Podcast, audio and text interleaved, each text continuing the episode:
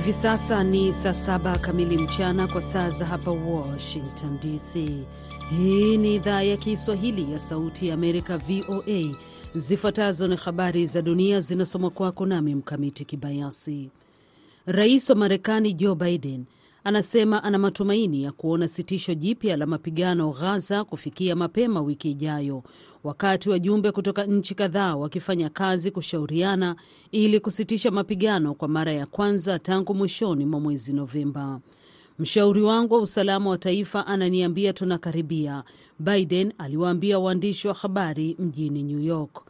Wasuluhishi wamekuwa wakifanya kazi kuelekea makubaliano ambayo yatasitisha mapigano kwa wiki sita. Makubaliano hayo yatajumuisha kuachiliwa huru kwa mateka wanaoshikiliwa na wanamgambo wa Hamas huko Ghaza, pamoja na kuachiliwa huru kwa wafungwa wa Kipalestina wanaoshikiliwa na Israel. Mamia ya malori ya misaada ya kibinadamu yataingia Ghaza kila siku, pia itakuwa sehemu ya makubaliano hayo. Saudi Arabia imewanyonga watu saba kwa makosa ya ugaidi hii leo, vyombo vya habari vya serikali vimeeleza, idadi kubwa zaidi kwa siku moja tangu watu 81 walipouawa mwezi Machi mwaka 2022. Watu hao saba walipatikana na hatia ya kuunda pamoja na kufadhili mashirika ya kigaidi na taasisi nyingine, shirika la habari la Saudi Arabia limeeleza likinukuu wizara ya mambo ya ndani ya ufalme wa Ghuba. Saudi Arabia, mmoja ya watumiaji wakubwa wa adhabu ya kifo duniani, hadi sasa imewaua watu 29 mwaka huu kulingana na shirika la habari la AFP baada ya kuwaua watu 170 mwaka 2023. Ufalme huo unaojulikana kwa kukatwa vichwa ulichochea wimbi la shutuma kutoka duniani kote kutokana na mauaji ya watu 81 katika siku moja takriban miaka miwili iliyopita. Uraia wa watu hao saba walionyongwa Jumanne haukuwekwa bayana, lakini majina yao pamoja na vyeo vilionyesha walikuwa raia wa Saudi Arabia. Unaendelea kusikiliza habari za dunia kutoka idhaa ya Kiswahili ya Sauti ya Amerika, VOA, inayotangaza kutoka hapa Washington DC.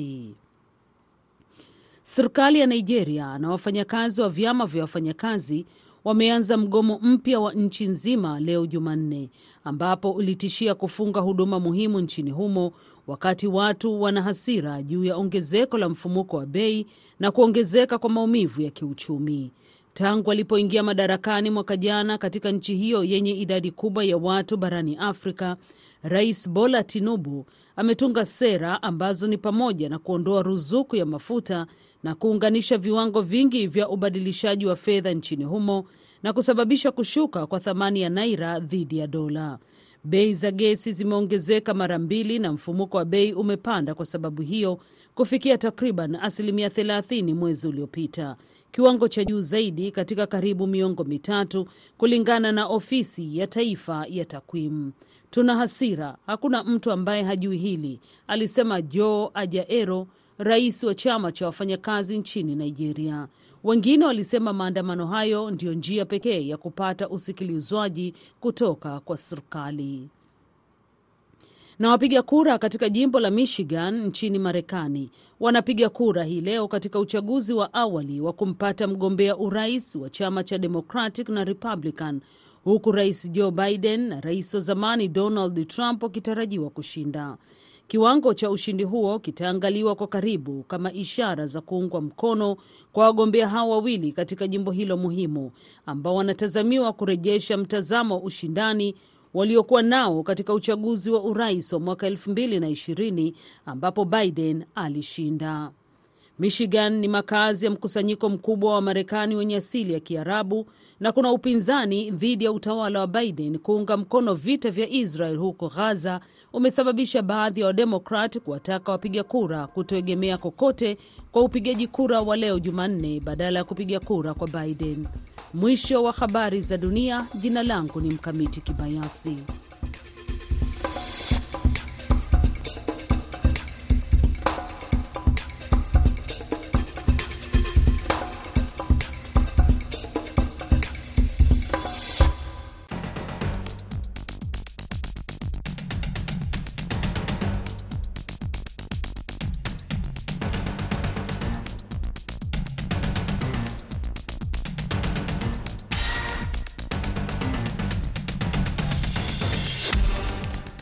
Hii ni Kwa Undani kutoka idhaa ya Kiswahili ya Sauti ya Amerika.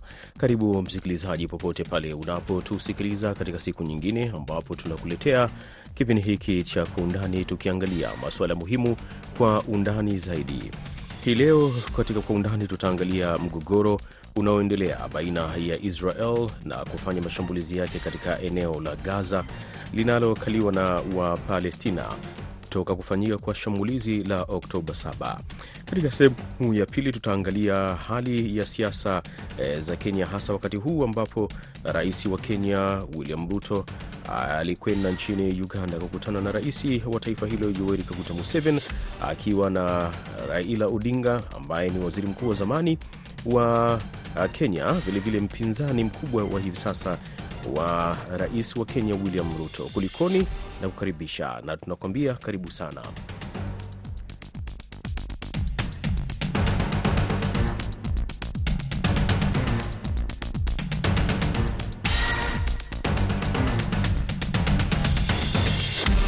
Nam, katika kwa undani hii leo tunaanzia hapa hapa Marekani katika kuangazia mgogoro unaoendelea hivi sasa wa Israel na eneo la Gaza ambapo Israel imekuwa ikifanya mashambulizi e, toka kundi la wanamgambo wa Hamas walipoingia eneo la Israel Oktoba 7 na kufanya mashambulizi ambapo waliua zaidi ya watu mia mbili elfu moja na wengine kutekwa. Katika hali hiyo mapigano yamekuwa yakiendelea hivi sasa ambapo maelfu ya raia wa Palestina wameshauawa, na kile ambacho kimekuwa kikiendelea ni jumuiya mbalimbali na mataifa mbalimbali yakitaka kusitishwa kwa mapigano na kuachilia misaada mbalimbali ya kibinadamu itolewe, lakini vilevile vile, kumekuwa na wito wa kutaka kwa kuondolewa ama kuachiliwa kwa mateka wanaoshikiliwa na Hamas toka tukio la Jan, la Oktoba 7. Kutokana na hali hiyo, rais wa Marekani Joe Biden ameweka bayana kwamba makubaliano uh, yanaweza kufikiwa na yatajumuisha vilevile kuachiliwa uhuru kwa mateka wanaoshikiliwa na pande zote za Israel na Hamas, ambapo rais wa Marekani amesema kwamba ana matumaini ya kuona sitisho jipya la mapigano ya Gaza kufikia mapema wiki ijayo, wakati wajumbe kutoka nchi kadhaa wakifanya kazi kushauriana na kusitisha mapigano kwa mara ya kwanza tangu mwishoni mwa mwezi Novemba. Mshauri wake wa usalama wa taifa alimwambia kwamba wanakaribia E, aliwaambia waandishi wa habari kufikiwa hayo makubaliano, lakini bado hali haijawa timamu kabisa, na kwamba alieleza matumaini yake kufikia e, Jumatatu ijayo kutakuwa na sitisho la mapigano ambapo wasuluhishi wamekuwa wakifanya kazi kuelekea makubaliano ambayo yatasitisha mapigano kwa wiki sita. Makubaliano hayo yatajumuisha kuachiliwa huru kwa mateka wanaoshikiliwa na wanamgambo wa Hamas huko Gaza, pamoja na kuachiliwa huru kwa wafungwa wa Kipalestina wanaoshikiliwa na Israel. Mamia ya malori ya misaada ya kibinadamu yataingia Gaza kila siku, pia yatakuwa sehemu ya makubaliano hayo.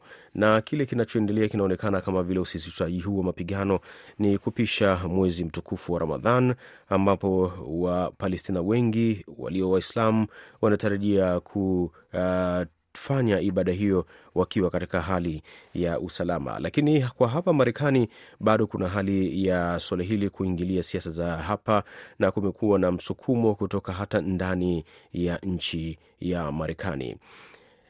Amin Mwidau ni mchambuzi wa masuala ya uh, kimataifa. Wakati anazungumza na kipindi chetu cha televisheni Duniani Leo, ameweka bayana kwamba shauri hilo linawezekana, lakini kuna mambo mengi ambayo yanaweza yakachochea uh, hali halisi ya uh, siasa za Marekani, lakini vilevile vile kuleta uh, mvutano ambao upo ndani ya nchi, akitolea mfano wale watu ambao wamekuwa wakiandamana kutaka kuona mapigano yanasimamishwa. Amin Mwidau anaeleza haya. Nafikiri kutokana na hali ya fikra za wengi ulimwenguni kwa sasa, hasa ukiangalia kama hili kitendo cha juzi cha mwanajeshi wa anga wa Marekani Kijimika moto akiwa ni akieleza kusikitishwa kwake na maafa ambayo yanapatikana Palestine, na vile vile mabadiliko ya siasa ulimwenguni dhidi ya Marekani kama kiongozi wa kidunia na, na urefu wa hichi kipindi ambacho kwamba takuwa na masisitisho ya pigano cha karibuni wiki sita, yaani mwezi mzima wa Ramadhani, basi bila shaka kutakuwa na fursa kubwa zaidi ya Rais Biden ku, ku, kuangazia kwa, kwa urefu zaidi suala la Palestine na kuhakikisha kwamba mapigano yale yaliyosimamishwa yatakuwa ni yenye ku, kuendelea, si yenye kurejea tena katika ma, mashambulizi kama tuliyoona hapo awali. Nafikiri vile ma, matamshi yale ya Rais Biden yalikuwa na dhamira ya ku, ku, kuishinikiza serikali ya Israeli kuchukua hatua, kwa sababu masuala kama haya ni masuala ambayo yalikuwa yakizungumzwa lakini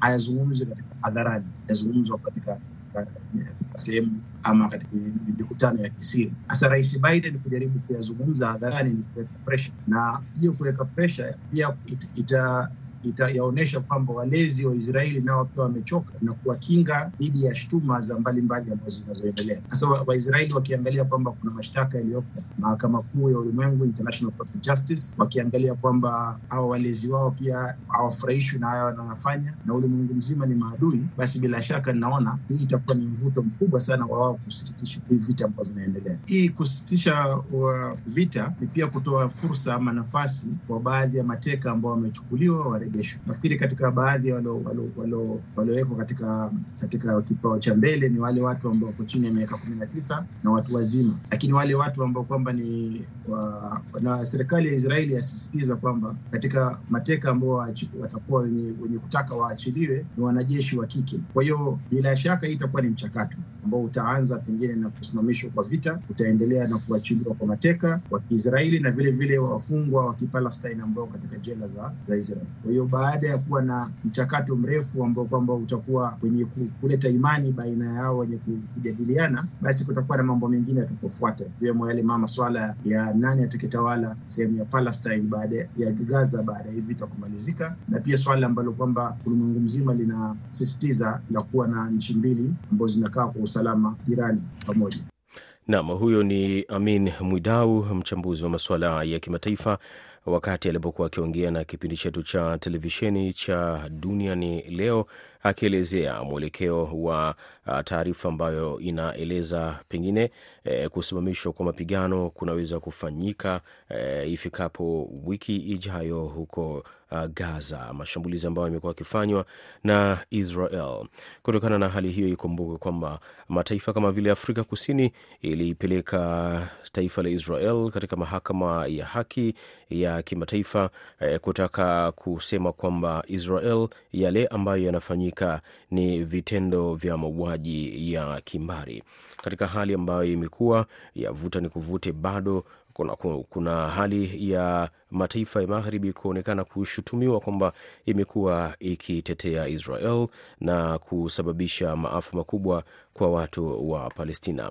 Mzozo huu vilevile umeweka hali katika ambayo inaweza ikaonwa kama vile kugawanyisha hata mataifa eh, ya Kiarabu. Ikumbuke kuna baadhi ya mataifa yalikuwa tayari yameshauanzisha uhusiano wa kidiplomasia na taifa la Israel kabla ya mgogoro huu kuanza eh, hapo Oktoba 7 uh, mwaka jana, mara baada ya shambulizi la Hamas kwa raia wa Israel. Katika hali hiyo ambapo mpaka hivi sasa ndani ya Marekani kumekuwa vilevile kuna maoni ambayo yanakinzana, hasa namna Marekani imekuwa ikisaidia taifa la Israel kwa miaka mingi. Nimezungumza vilevile na Daktari Timothy Sadera na kikubwa sana nikazungumza naye juu ya mwelekeo wa mgogoro huu na kweli kwamba kuna uwezekano wa kusitishwa huku kwa mapigano kukaafikiwa, lakini vilevile vile nafasi ya mgogoro huu kugubika siasa za Marekani. Jambo hili linawezekana kwa sababu bwana Biden amesema ya kwamba ni makubaliano kati yake na bwana Netanyahu, lakini uh, pia wanataka kuadhimu haswa uh, ratiba ya sasa hivi ya Ramadhani. Kwa hivyo wanaona ya kwamba haitakuwa ni sawa kuendelea kuvamia ama kurusha mabomu wakati ambapo Waislamu watakuwa pia wamefunga msimu wa Ramadhani. Kwa mazingira yenyewe sasa, uh, hivi yalivyo, unadhani swala la Ramadhani au ni mshinikizo kutoka kwa wanaharakati nchi mbalimbali e, hata hapa ndani ya Marekani ambao wameonyesha kutofurahia kuendelea kwa vita hivi? Kwa maoni yangu ni shinikizo, maanake sasa hivi ile Ramadhani ni kwamba hilo ni jambo limekuwepo na litakuwepo, lakini kwa sasa hivi kumekuwa na shinikizo ya kwamba mauaji yamekuwa yamezidi, vita vilitarajiwa viishe haraka, lakini gharama pia imekuwa ni ya juu sana, hasa tukiangalia kwenye Senate ambapo kulikuwa uh, wiki chache zilizopita. Sasa hivi wamekuwa wakijadiliana jinsi ya kuondoa misaada na misaada ya kuweza kusaidia nchi ya Israeli, na pia wengi wanaona ya kwamba mauaji yanazidi kuendelea ya kuwa watu kiholela wasiokuwa na hatia. Mazingira yaliyopo mpaka hivi sasa, unadhani mwelekeo wa huu mgogoro unakwenda vipi? Maoni yangu ni kwamba mwelekeo wenyewe kama utawafikia makubaliano itakuwa ni afadhali, maanake uharibifu mkubwa sana wa kiuchumi, wa mali, wa maisha ya binadamu umeharibiwa. Lakini kwa sasa hivi kama watakubaliana na wasitishe, basi maisha ya wananchi wa kawaida yanaweza kuanza kurudi, lakini lile pengo ambalo limeachwa ni kubwa sana. Wengi wamepoteza makazi, wengine wakapoteza wazazi, watoto, na wengine hawatarudi kwenye nyumba zao. Kwa hivyo mambo kama haya yameweza kuwatawanya watu wengi wa Gaza, na inakisiwa ya kwamba watu kama elfu thelathini hivi wameuawa na pia wale elfu sabini ama elfu mia moja ama laki moja wakaumizwa waka na kulazwa hospitalini. Kwa hivyo mambo kama haya yameacha pengo kubwa sana, na chuki pia imeongezeka kati ya Waisraeli na Wapalestina na haswa wengi wanaoishi katika maeneo ya Gaza. Kwa mazingira ambayo sasa yapo kwa hivi sasa, maana tunaona hata hapa Marekani kwa mfano, uh, kuna hali fulani ya pinzani juu ya kile ambacho kinaendelea kule. Hili suala la Gaza, suala la Israel kule Palestina linaenda kuathiri vipi siasa za hapa Marekani kwa hivi sasa? Kwanza sasa hivi tunaelekea msimu wa siasa mwaka huu au wa uchaguzi mwaka huu, na siasa zilizopo ni kwamba wengi sasa hivi hawataki jinsi ambavyo Rais Biden anaunga mkono Israeli, na wengine wamejitokeza waziwazi kumkashifu. Kwa hivyo linaweza kudhuru ya kwamba kuna kiuchiki pa uchumi hapa, na utaona kwamba miswada na fedha nyingi ambazo zinakisiwa ya kwamba zinaweza kusaidia Israeli, na pia kumbuka, kuna vile vita vya Urusi na Ukraine ambapo bado kuna watu wengi ambao pia mswada unastahili kupelekwa kule. Kwa hivyo utaona ya kwamba mambo haya yanapokuja yataathiri sana katika kiuchumi, kisiasa, na wana Republican hapa Marekani watatumia jambo hilo kuweza kuikosoa serikali ya bwana Biden ya kwamba wanapendelea kama upande mmoja, ama pengine wanaonekana ya kwamba ndio wanaosaidia kupeleka silaha sehemu zile. Kwa hivyo uh, wana Republican watakuwa wanasema hatutaki, na wameshatangaza waziwazi ya kwamba jambo hilo walitaki. Hili swala linaweza likamwongezea kura rais Joe Biden au zikamwondolea. Na kwa upande wa Trump, labda mpinzani wake mkubwa, mwelekeo unakwendaje? Uh, kwa upande mwingine kwangu naona ya kwamba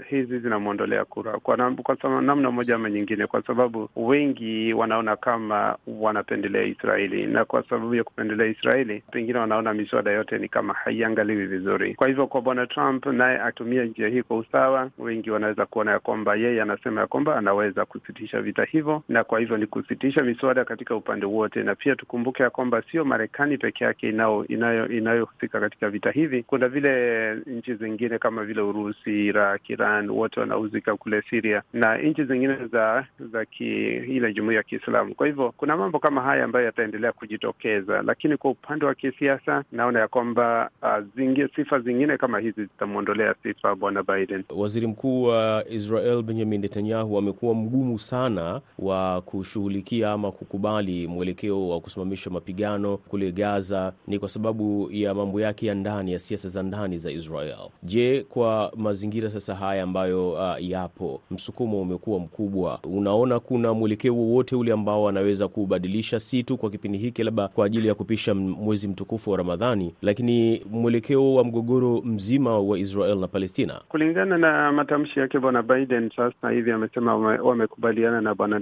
Netanyahu ya kwamba aweze kusitisha. Kwa hivyo kulingana na ule msukumo uliopo, inaonekana ya kwamba Israeli haitaweza kufanikiwa kama haina haina ile sapoti ya Marekani. Kwa hivyo sasa hivi imemlazimu, na kwa hivyo lazima ataregeza msimamo wake, maanake ilionekana mwanzo kama ni Wapalestinia tu wale ambao waliovamia, lakini sasa umeona imeenea, imefika Lebanon, wamefika sijui kule Iraq, wengine wana mabomu yanatupwa kutoka Siria. Kwa hivyo lililoonekana kuwa ni jambo ndogo likaendelea kuwa ni jambo kubwa. Kwa hivyo kwa sasa hivi msimamo wa Netanyahu ni kwamba akiendelea kusimama vile, basi vita vitaendelea na pia uvamizi bado utaendelea, na ukumbuke ya kwamba wanapoendelea kufanya uvamizi huu wameanza mpaka kuvamia meli baharini. Kwa hivyo ni kumaanisha kwamba uchumi wa nchi zote duniani zinadhurika na yale mambo ya uvamizi katika bahari. Kwa hivyo Mashariki ya Kati ni sehemu muhimu sana katika uchumi wa ulimwengu. Kwa hivyo mambo kama haya lazima sasa hivi Bwana Netanyahu aangalie nchi yake itakuwa namna gani. Wahusika wote wa Marekani, je, watafaidika katika mambo haya ama wanaenda hasara? Kwa hivyo akiangalia yale yote, yanaonekana ya kwamba msukumo wa viongozi wengine duniani wanamwambia ni vizuri akalegeze msimamo wake. Kwa nafasi ya eneo zima la Mashariki ya Kati kwenye mgogoro, maanake kuna hali ya kama mgawanyiko fulani, endapo mapigano yatasimamishwa, unadhani kuna kuna hali ya kutokea mwanya mwingine kwa haya mataifa ya Mashariki ya Kati, labda kuwa na mtazamo tofauti na Israel, hasa kuzingatia kwamba ni mataifa mengi ya Kiislamu yanaheshimu sana huu mwezi mtukufu wa Ramadhani. Kwa hatua hiyo, unaweza ukaamini kwamba yakabadilisha mtazamo kwa Israel? Mtazamo waweza ukabadilika kwa njia ndogo kidogo, lakini kumbuka ya kwamba msimamo tangu walipoanzia na pale walipoitisha vita hivi, wengine wakatangaza Waislamu wote waweze kusimama kama ni jihadi, lakini kwa upande ule mwingine wanaona ya kwamba Waisraeli wanavamia Wapalestina, maanake Wapalestina ni Waislamu. Kwa hivyo unaona hapa sasa sio tu vita kati ya Wapalestina na Waisraeli, lakini sasa imeingilia hali ya kidini. Wengine wanataka kutumia hali ya dini ili kuweza kuleta mgawanyiko katikati, na jambo hili linaweza kuendelea. Utaona ya kwamba wengine wanatulia kwa sasa hivi, lakini kile kidonda bado bado hakijaponyeshwa. Kwa hivyo itakaa pengine wataweza kurudia, ama wengine watajitokeza na kusema waliwaua ndugu zetu walio. Nimeona hapa Marekani sehemu ambazo zina Wapalestina hawataki kuona kabisa Myahudi yeyote. Utakuta ya kwamba hata wanaposikia, unaona watu wanaona hawataki chochote kuhusiana. Ukizungumza tu kidogo, hutaki ukamudhi mtu, lakini unaona ya kwamba ile tofauti na zile siasa za na za vita vimefika mpaka katika nchi za kigeni. Kwa hivyo wote wenye asili ya Palestina na wengine walio na asili ya ki, uh, Kiyahudi, bado ule mgawanyiko na uponyaji bado unahitajika. Kwa hivyo ili kuzuia jambo hili lisiendelee, lazima kuwe na mikakati maradufu ya kuonyesha kwamba kweli jambo hili limetulizwa na pia watu wanaweza kushiriki kwa katika amani moja, katika umoja wa kuungana kama ndugu na dada. Naam, huyo ni Daktari Timothy Sadera anatukamilishia sehemu hii ya kwanza ya matangazo haya ya Kwa Undani. Muda si mrefu ujao, tutaingia katika sehemu ya pili.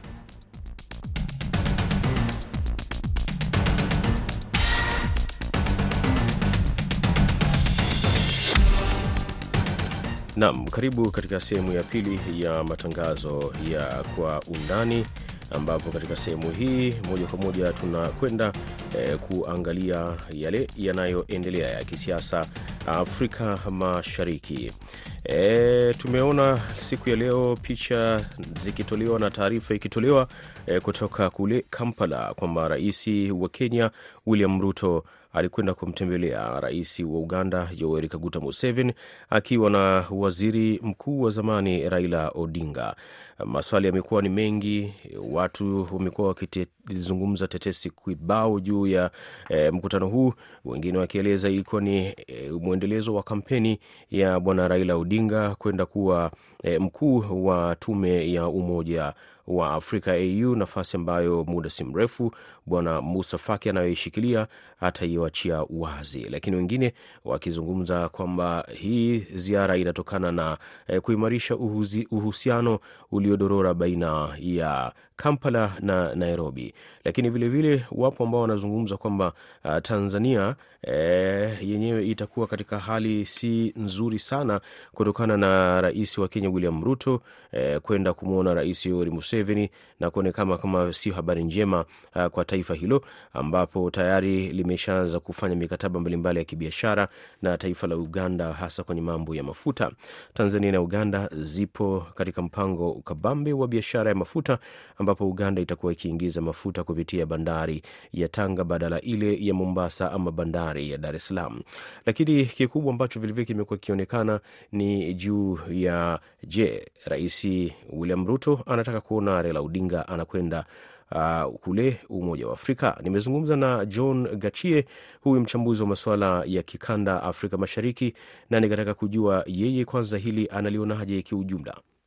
ile ningesema pengine ya, mwanzo hasa kabisa chaguzi ama pendekezo ya Kenya ku, eh, eh, kum, kumwamua Raila aongoze eh, jamii ya Afrika, hiyo pengine ndio ingekuwa mara mkubwa, yaani hamu kubwa kwa Kenya. Zinginezo zitakuja baadaye, lakini ya kwanza ni, ni hali ya Raila kupata cheo ama kupata ni eh, kuwa mkurugenzi mkuu wa jamii ya Afrika. Lakini kwa nini hili swala limekuwa kama vile lina msukumo sana kwa viongozi wengi wa Kenya kutaka kushawishi? Kwa nini inakuwa hivi? Maanake tumeona kwamba Raila na Rais Ruto wamekuwa kama vile ni mahasimu wa kisiasa. Inakuwaje kwa wakati huu Rais Ruto anaonekana pia kulibeba hili swala na kutaka kufanikisha adhma hii ya Bwana Odinga? Kwa sababu kwa jumla eh, Rais eh, Ruto huwa atakuwa atapata mafanikio mema, kwa sababu iwapo Raila huenda akachaguliwa uchaguzi mkuu ambao wa urais ambao unakuja Kenya mwaka wa ishirini na saba, Raila hata ikiwepo kwa Ruto e, iwapo Raila hatakuwa ni, ni, anagombania kiti cha urais cha Kenya, itakuwa rahisi kwake na ni mafanikio kwake, na yeye ndio atafata nini, tuseme atafanikiwa vilivyo iwapo Raila hatakuwa pia anagombania kile kiti. Lakini iwapo Raila iwapo hatapata kiti, Raila huenda atagombania, na hiyo italetea Ruto shida. Kwa hivyo inamhusu Raila, uh, Rais Ruto vilivyo apate pengine kupanga ama tuseme eh, kupata eh, faida iwapo Raila huenda atapata hicho kiti, lakini lazima ijulikane ya kwamba kwa, ra, eh, kwa Raila kupata kile kiti kitakuwa mkubwa hasimu mkubwa wa, wa jamii la Afrika, lazima apate eh, pendekezo kutoka nchi jirani. Hizo ni nchi Somalia, Kenya, eh, Uganda, Tanzania na Sudan na Rwanda na Burundi. Sasa kwa hivyo lazima Ruto, iwapo angependelea kumwondoa eh, Raila kuwa mpinzani wake mwaka ishirini na saba, si lazima pengine waelewana wa, wa na eh, nchi jirani vile Tanzania vile eh, Museveni Uganda na Rwanda na Burundi. Sasa tuje kwenye suala lingine. Kuna wale ambao wanasema hii ziara ilienda kuimarisha uhusiano wa Kenya na Uganda, maanake siku za karibuni kumekuwa kuna hali ya mvutano hasa kwenye nishati ya mafuta. Hili nalo labda unaweza kulizungumza kwa vipi? Ni kweli kuna uhusiano huo? Kunazo pingamizi na kunazo you know, shida baina ya nchi ya Kenya na, na, na Uganda kuhusu binu za mafuta na kadhalika, na wote nchi zote mbili wangefurahia na wangependekeza ya kwamba kuwe na, na, na uelewano na kusiwe na shida zilizokemea Kenya kwa, kwa hivi karibuni, lakini hiyo kwa mimi ile ingekuwa ya mwanzo kwa Ruto? Hasa ni kupendekeza, kupendekeza ya kwamba Museveni asimpinge ama Uganda lazima imuunge mkono Raila, na ya pili ni hiyo hali ya mafuta, na ya tatu ni kule kunazo ujenzi mpya unapoendelea wa mfereji wa wa, ku, wa maf, kutoa mafuta ya, ya Uganda hadi eh, kupitia Tanzania hadi Tanga, lakini hiyo hiyo hiyo mfereji inaendelea ku, kujengwa. Naam, basi ndiyo hayo anayoyaeleza eh, huyu mchambuzi wetu uh, leo ambaye tumekaribisha. Na katika hali ambayo inaendelea, ikumbuke kwamba Tanzania na Uganda zimeshaingia katika mikataba ya kuchukua mafuta katika bandari ya Dar es Salaam, lakini hata hivyo baadaye, baada ya kufanyiwa uchambuzi, wakaona bora waipeleke eh, bandari ya Tanga eh, hasa baada ya Uganda kutia saini na kampuni ya Vitol Bahrain EC ya Bahrain ambayo itakuwa ikiagiza mafuta ya Uganda kuona kwamba inapunguza uh, bei ya mafuta kwa sababu kutoka Dar es Salaam mpaka kwenda kule Kampala ni kilomita takriban 1715 tofauti na umbali kati ya bandari ya Mombasa eh, mpaka Kampala ambao ni takriban 1400 hivi, hali ambayo itawafanya wafanyabiashara kuongeza uh, gharama zaidi za usafirishaji wa mafuta hayo. Basi ndo tunakamilisha matangazo haya ya Kwa Undani kutoka idhaa ya Kiswahili ya Sauti ya Amerika. Kwa niaba ya wote walioshiriki katika matangazo haya, mimi jina langu ni Idi Ligongo na shukran kwa kuwa nami.